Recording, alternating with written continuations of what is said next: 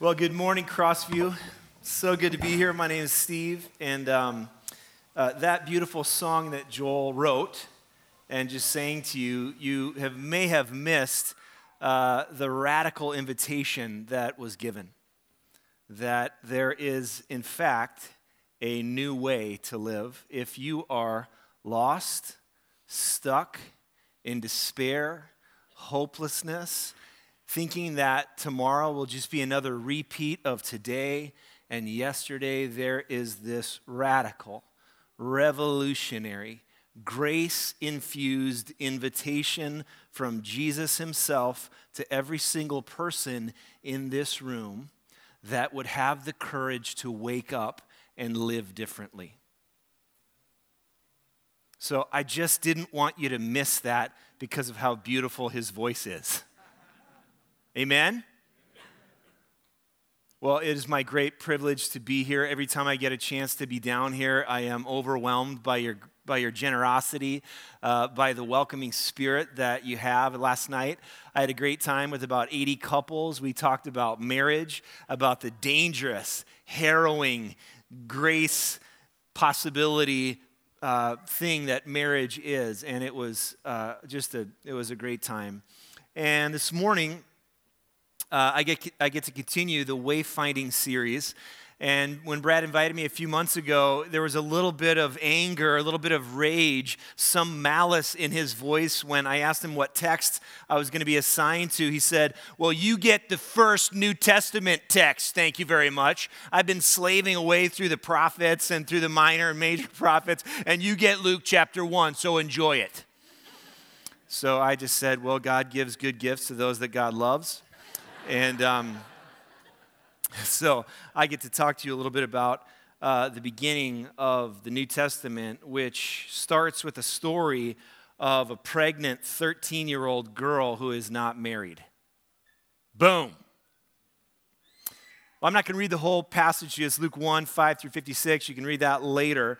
But a little bit of background on Luke. Luke is one of the four Gospels Matthew, Mark, Luke, and John four different people wrote accounts of the life of Jesus because they were so radically affected by it that they wanted to write something down so that other people, including us, might read about the eyewitness accounts of this person named Jesus of Nazareth who lived and changed their life and changed the world. So, Matthew, Mark, Luke, and John. Luke is writing sometime in the late 60s or early 70s, and that is the original 60s and 70s, uh, not the 1960s and 70s, in case you were wondering. There's a war raging at the time. The Jews have rebelled against the occupying Roman forces until about uh, AD 66. And then, after a long siege, Jerusalem is totally destroyed. And the communities where Jesus had lived and traveled were decimated. The older generation who saw Jesus and were healed by Jesus is starting to die out. And the message of Jesus has been spreading all over. And doubtless, the message has been uh, garbled and confused as it has spread out. And so Luke is trying to write in his words an orderly account of what happened so that people who are interested in this person named Jesus might read about it for centuries to come. So, first, he writes about an old, infertile couple named Zechariah and Elizabeth, because that's how all good stories have to start with an impossible situation Zechariah and Elizabeth. And Zechariah is a priest. It's his turn to light the incense. And uh, as he's in the temple lighting the incense candles, boom, the angel Gabriel shows up like you do. And the angel Gabriel says, uh, By the way, your wife is going to become pregnant. So uh, maybe get home a little early today and get that started. And um, after she gets pregnant, she's going to give, some of you just got that and weren't sure whether or not to laugh or be a little disgusted. Um, older couple. Um, and so you're going to, your wife's going to give birth to a son, and his name is going to be John. He's going to baptize many people, make sure he doesn't drink any alcoholic beverages, any wine. He is going to be the person that's going to pave the way for the Messiah. And he's going to be a prophet in the order of Elijah. And Zechariah's response is beautiful. He basically says, I don't believe you. Which is, I love how that's the New Testament starts, right? Because that's what we say to so many things. I don't believe you, God, that you could possibly do that impossible thing. We have never had kids. We're never going to have kids. But then Zechariah remembers oh, wait a minute, there was a couple way back in history named Abram and Sarai. They were infertile too for a while. Remember that story? Then they had a little boy named Isaac, who means laughter, which I love. And there was many other infertile couples because the story of God is filled with impossible, improbable situations, uh, showing the fact that God's purposes in the earth will come true. And so Zechariah, because he doesn't believe, is temporarily struck dumb. He cannot speak for a few months. We read that and we sort of go, hmm, wow. Mm-hmm. But I think there's a way in which you can read that and it can be really, really funny. Zechariah doesn't believe. And so I was like, all right, buddy, just for a while, I'm going to take your voice away because I just, I, I, you need to learn to believe me. so your voice, gone. Thank you very much. And then we get to verse 26, and the angel Gabriel is going to show up to another person with another announcement of another birth, and there's going to be a very different response. So let me read it to you. If you have your Bibles, I want to invite you to turn to Luke chapter 1, starting in verse 26. If you don't have your Bibles, you can read it up on the screens. You can close your eyes and just listen, but hear the word of the Lord. In the sixth month of Elizabeth's pregnancy, of John the Baptist, God sent the angel Gabriel to Nazareth, a village in Galilee, to a virgin named Mary. She was engaged to be married to a man named Joseph, a descendant of King David. Gabriel appeared to her and said, Greetings, favored woman, the Lord is with you. To which she must have gone, What? Confused and disturbed, Mary tried to think what the angel could mean. Don't be afraid, Mary, the angel told her, for you have found favor with God. You will conceive and give birth to a son, and you will name him Jesus, which means salvation. He will be great and will be called the Son of the Most High. The Lord God will give him the throne of his ancestor David. It just keeps getting better and bigger, and he will reign over Israel forever. His kingdom will never end. And so Mary asked the angel, But how can this happen? By the way, I'm 13 years old and I'm a virgin. The 13 year old isn't in there, but that's what most scholars believe. That's about how old she is. The angel replied, The Holy Spirit will come upon you, and the power of the Most High will overshadow you. So the baby to be born will be holy, and he will be called the Son of God. What's more, your relative Elizabeth has become pregnant in her old age. Ha ha ha. People used to say she was barren, but she has conceived a son, and now she's in her sixth month. For the word of God will never fail. Mary responded, I'm the Lord's servant. May everything you have said about me come true. Then the angel left her.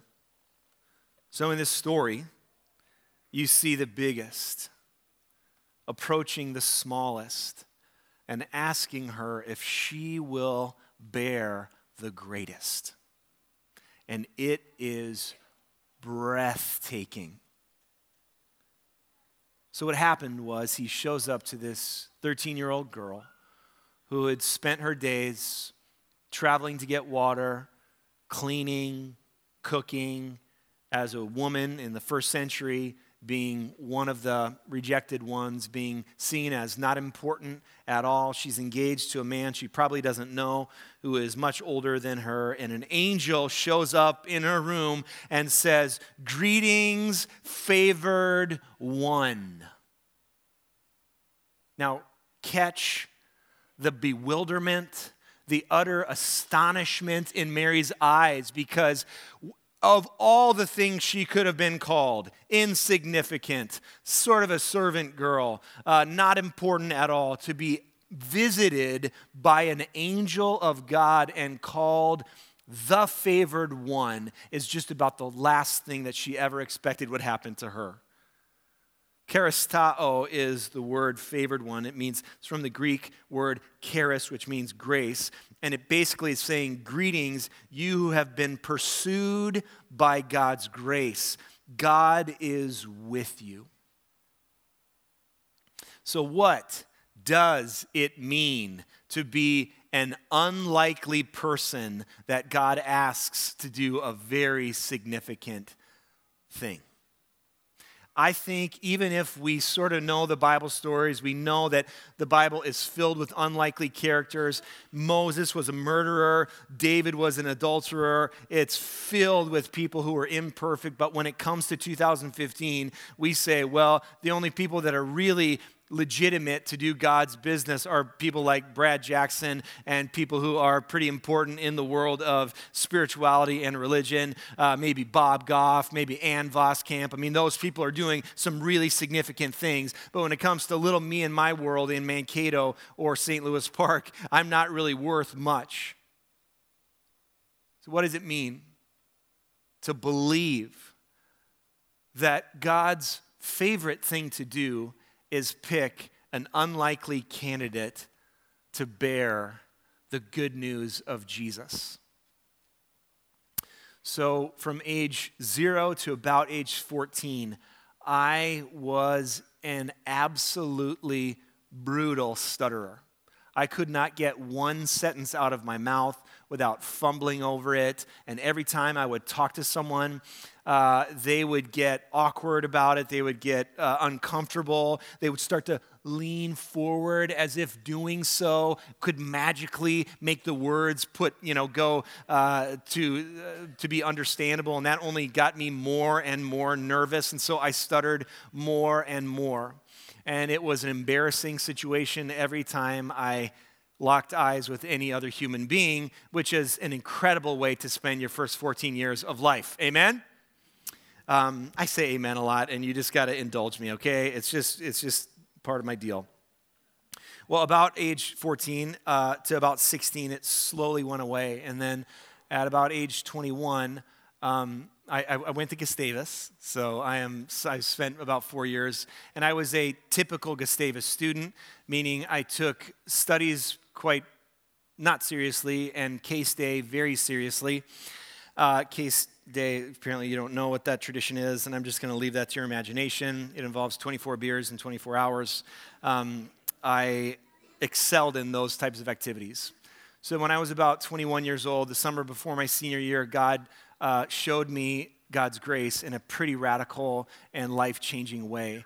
And um, God called me to be a pastor and a speaker and a writer. And so now I spend a lot of my time, the stutterer, speaking in front of people, talking about the goodness of God. And about every time as I'm sitting down there while the you know, worship is going, I'm just like, no way. Honestly, no way. No way should I have been uh, asked to do this thing. But God, I think, in God's grace, says this some of my favorite assignments are given to people that can absolutely would never believe that they could do it on their own and they can't. And that's the story of Mary, and that's how the Gospel of Luke starts because it's central to the story of God's redemption that God would use people to redeem the world and to set in motion the plans of God's redemption that feel like they are utterly unworthy and who are in fact afraid. Anyone ever been afraid? Amen. So when God invites you to do something, it is very natural and very normal to not believe that God could possibly use you and to be filled with fear. Mary was, and that's why the angel Gabriel said, Don't be afraid, Mary. You found favor with God. Remember, grace is pursuing you, God is with you. You're going to become pregnant with salvation. You're going to give birth to salvation in the world, and He will be the greatest, and His reign will never end. And imagine when the angel left, and Mary is just sitting in that room with that news. This really happened to an actual young woman. And her response was this Behold, I am the servant of the Lord. Let it be to me according to your word. And that is remarkable, isn't it? What does it mean to have an identity not as a father, not as a mother, not as a doctor, not as a pastor, not as a CEO, not as a husband, not as a wife, not as a student, not as a child, but as a servant of God? What if that was the primary way that you identified yourself? I am first and foremost a servant of God. I do God's will, I follow God's instructions, I follow God's way in the world, and that's who I am. And this is a 13 year old girl saying that, teaching us that it all starts with that. I am a servant.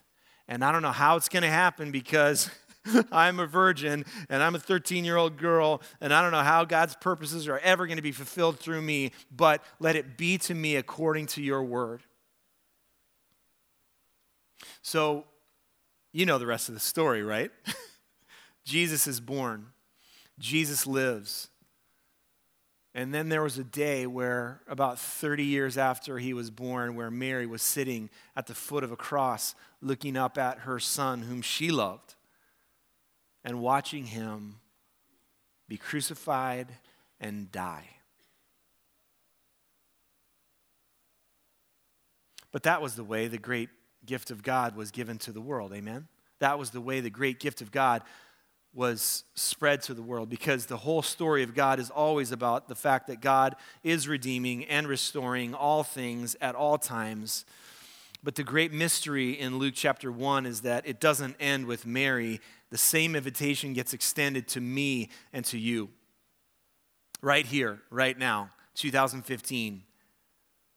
In Colossians 1 26 and 27, we read this The message, this message was kept secret for centuries and generations past, but now it has been revealed to God's people. For God wanted them to know that the riches and glory of Christ are for you Gentiles too, not just the Jews, for you Gentiles too. And this is the secret. Here it comes Christ lives in you. This is the mystery of the gospel Christ in you. Mary was pregnant with Jesus. Here's the mystery so are you. You are pregnant with Jesus. You are pregnant with salvation. You are pregnant with a gift that wants to be given to the world because God so loved the world that God gave God's Son, who now indwells every believer through the Spirit. So, revolutionary question for those of you who desire to say yes to that indwelling presence so that you can be a gift to the world, what does that look like? Well, first of all, you need to understand that it is initiated by God. For God so loved the world that God gave God's only Son. And typically, I think we have it backwards. We assume that we first need to give something to God, then God will love us. But it is God who so loved the world that God gave. And all we do is in response to that love. Amen? 1 John 4:19 we loved because God first loved us. Ephesians 1 6, for I am confident of this, that the God who began a good work in you will bring it to completion at the day of Christ Jesus. God initiates it, God finishes it. What you do to God's invitation to be a part of the healing of the world is simply respond with a yes, but it requires your yes. So that's a kind of staggering reality if you stop and think about it that God is one of the most powerful but polite creatures in the universe. And God wants to invite you to be a part of the restoration of all things, but God invites you and God gives you the dignity to say no. And God will respect your no. God will not make you join God's work in the world. But like Mary, God invites you to be a part of the healing and restoration of Mankato. And that, my friends, that mission, that beautiful invitation is yours to say yes to. God will invite you to do something you do not believe you can do, something that is maybe tiny but feels big. Maybe it's big and it feels impossible. And God says to you this I will initiate something in you. I will invite you to something, but it will require your yes. I remember back in October of 2013, God had been doing something in me for a number of months that I knew was going to involve something um, dangerous and risky. I didn't know what it was, and it came to me on a run that this invitation to plant a church called Genesis. And I was happy in my church that I was at. Um, but over the course of time, we discerned it as an undeniable call from God to do this thing, to start a community of people. Genesis means beginnings, and so the mission of our church is to join God's work of cultivating new beginnings in all of us everywhere. So that all of us everywhere, that's our target market. All of us. Everywhere. And um, I gave a trembling yes. And I believe with all my being, God would still love me if I said no. God would still move in me if I said no. God would still invite me to new things if I had said no.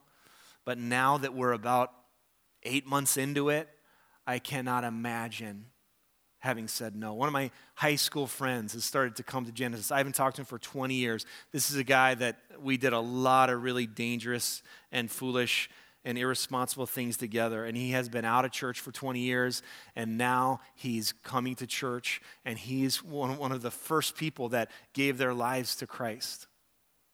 Now, that's God's decision, that's God's invitation, but I um, shudder to think that my no might have gotten in the way of that beautiful yes that happened. So, God will give you what you need to say yes, but you need to give your yes.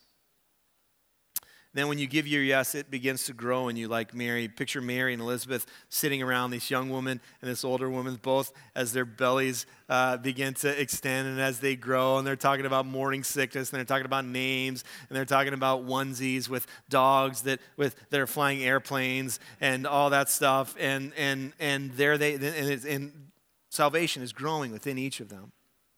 What does it mean to submit to the gestational process of Christ in you and Christ growing in you. Brad just talked about being disciples making disciples. That's a process where you allow God's goodness and God's life to grow in you so that at the right time and in the right moments, you can give it away to the world as a gift. And there comes a point in time in Mary's story when she's still pregnant with Jesus that she has this sort of epiphany. We call it the Magnificat. I'd like to read it to you. And it goes this way Mary writes, Oh, how my soul praises the Lord, how my spirit rejoices in God, my Savior, for he took notice of his lowly servant girl. And, and I love that. He, she has a tattoo on her arm, his lowly servant girl. That is her identity. And I, I love it. And from now on, all generations will call me blessed, for the mighty one is holy, and he has done great things for me. He shows me mercy from generation to generation to all who fear him. His mighty arm has done tremendous things. He has scattered the proud and haughty ones, he has brought down princes from their thrones, and he has exalted the humble. He has filled the hungry with good things and sent the rich away with empty hands. He has helped his servant Israel and remembered to be merciful, for he made this promise to our ancestors, to Abraham and his children forever. And Mary stayed with Elizabeth about three months and then went back to her hometown, and Mary knew that she was pregnant with the fulfillment of Israel, the hope of Israel, the, the Israelite that was truly going to fulfill God's call to bless the nations. Jesus was that person that finally did it. But Mary needed to receive the gift from God, to let it grow in her, and then she needed to give birth to it and then give it away. And what I'm saying to you this morning is that same process happens with you and with me. So don't be afraid, Steve. Don't be afraid, Brad. Don't be afraid, Peggy. Don't be afraid, Dave. You have found favor with God. Remember, grace is pursuing you. God is with you. God still wants to give good gifts to the world. And God loves letting the smallest join in on bearing the greatest. This is true for all of us, not just the religious professionals. So, my challenge, my invitation to you is this let this new thing that God has initiated begin in in you and then let it grow in you so that you can one day give a gift to your neighbors, to your family, to your city, and to the world. But the invitation is yours. You get to give a yes or a no. God is waiting, and God is bestowing grace upon grace upon grace to you. You don't think you can do it, you don't think you're qualified, and God just stands there saying, Don't be afraid. Don't be afraid. Don't be afraid. So, what will you do with that beautiful and dangerous invitation? Let's pray together.